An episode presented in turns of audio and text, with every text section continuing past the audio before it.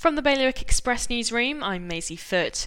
Guernsey police have breached the data protection law after officers passed on a person's data to two professional health teams. The head of law enforcement said the officers were acting in good faith. Ports of Jersey is cutting up to 65 jobs to help it cope with the impact of coronavirus. The state owned company is still facing a 90% drop in passenger numbers and uncertainty over the future of travel. Meanwhile, work is underway to ensure Jersey Hospital's Nightingale wing is still fit for winter. The island's infrastructure minister has admitted the building wasn't originally expected to be used over the winter period. And an e bike share scheme is being introduced in Guernsey from next year. The plans were announced in a States meeting this week, but no details have been confirmed yet.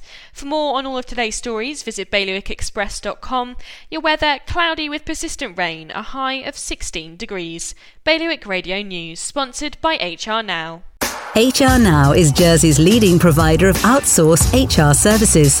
It's their guiding principle to deliver HR solutions that are fully compliant, creative, and commercially focused. HR Now, your one stop shop for anything HR related. See hrnow.je.